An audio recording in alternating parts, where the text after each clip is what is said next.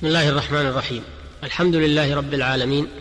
حمدا كثيرا طيبا مباركا فيه حيث شرع لعباده طلب الرزق وحثهم عليه.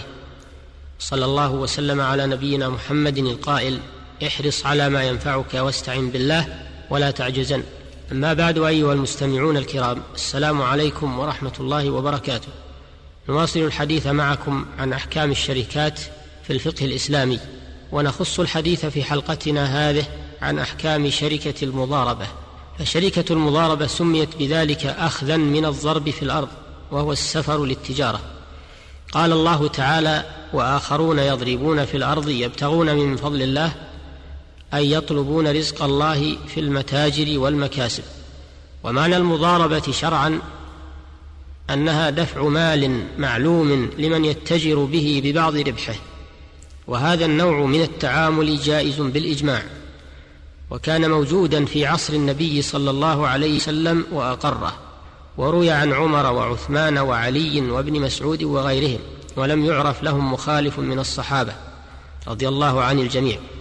والحكمة تقتضي جواز المضاربة لأن بالناس حاجة إليها لأن الدراهم والدنانير لا تنمي إلا بالتقليب والتجارة.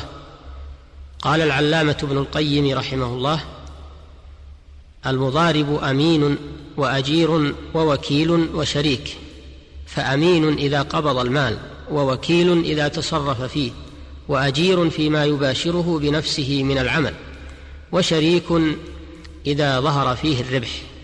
ويشترط لصحة المضاربة تقدير نصيب العامل من الربح لأنه يستحقه بالشرط.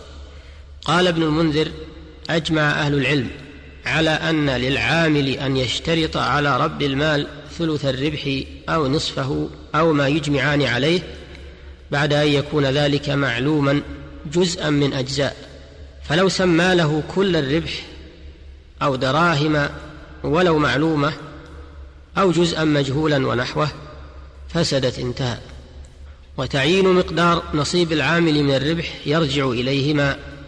فلو قال رب المال للعامل اتجر به والربح بين بيننا صار لكل منهما نصف الربح لأنه أضافه إليهما إضافة واحدة لا مرجح لأحدهما على الآخر فيها فاقتضى ذلك التسوية في الاستحقاق.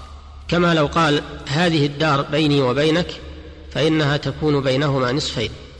وإن قال رب المال للعامل اتجر به ولي ثلاثة أرباع ربحه أو ثلثه. أو قال له اتجر به ولك ثلاثة أرباع ربحه أو ثلثه صح ذلك. لأنه متى علم نصيب أحدهما أخذه والباقي للآخر. لأن الربح مستحق لهما فإذا قدر نصيب أحدهما منه فالباقي للآخر بمفهوم اللفظ. وإن اختلف لمن الجزء المشروط فهو للعامل قليلا كان أو كثيرا لأنه يستحقه بالعمل وهو يقل ويكثر. فقد يشترط له جزء قليل لسهولة العمل وقد يشترط له جزء كثير لصعوبة العمل. وقد يختلف التقدير لاختلاف العاملين في الحذق وعدمه وإنما يقدر حصة العامل بالشرط بخلاف رب المال فإنه يستحقه بماله لا بالشرط. وإذا فسدت المضاربة فربحها يكون لرب المال لأنه نماء ماله. ويكون للعامل أجرة مثله لأنه إنما يستحق بالشرط وقد فسد الشرط تبعا لفساد المضاربة. وتصح المضاربة مؤقتة بوقت محدد كأن يقول رب المال ضاربتك على هذه الدراهم لمدة سنة وتصح المضاربة معلقة بشرط كأن يقول صاحب المال إذا جاء شهر كذا فضارب بهذا المال أو يقول إذا قبضت مالي من زيد فهو معك مضاربة. وذلك لأن المضاربة إذن في التصرف فيجوز تعليقه على شرط مستقبل. ولا يجوز للعامل أن يأخذ مضاربة من شخص آخر إذا كان ذلك يضر بالمضارب الأول إلا بإذنه. وذلك كأن يكون المال الثاني كثيرا يستوعب وقت العامل فيشغله عن.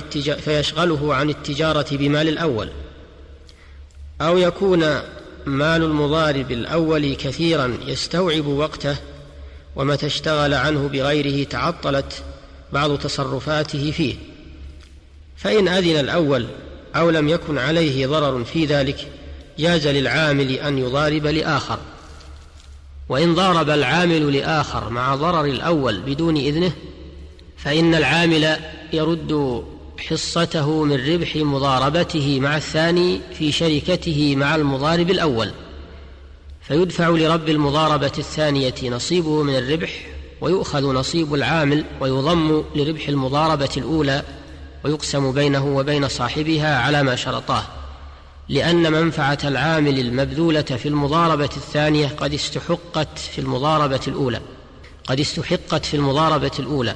ولا ينفق العامل من مال المضاربة لا لسفر ولا لغيره إلا إذا اشترط على صاحب المال ذلك لأنه يعمل في المال بجزء من ربحه فلا يستحق زيادة عليه إلا بشرط أو يكون هناك عادة في مثل هذا فيعمل به فيعمل بها. ولا يقسم الربح في المضاربة قبل إنهاء العقد بينهما إلا بتراضيهما لأن الربح وقاية لرأس المال. ولا يؤمن أن يقع خسارة في بعض المعاملة فيجبر من الربح. وإذا قسم الربح مع بقاء المضاربة لم يبق رصيد يجبر منه الخسران. فالربح وقاية لرأس المال لا يستحق العامل منه شيئا إلا بعد كمال رأس المال. والعامل أمين يجب عليه أن يتقي الله فيما ولي عليه ويقبل قوله فيما يدعيه من تلف أو خسران. ويصدق فيما يذكر أنه اشتراه لنفسه لا للمضاربة أو أنه اشتراه للمضاربة لا لنفسه لأنه مؤتمن على ذلك. أيها المستمعون الكرام إلى الحلقة القادمة إن شاء الله لنتابع الحديث معكم في هذا الموضوع. والله الموفق. الحمد لله رب العالمين. وصلى الله وسلم على نبينا محمد وعلى آله وصحبه أجمعين. والسلام عليكم ورحمة الله وبركاته.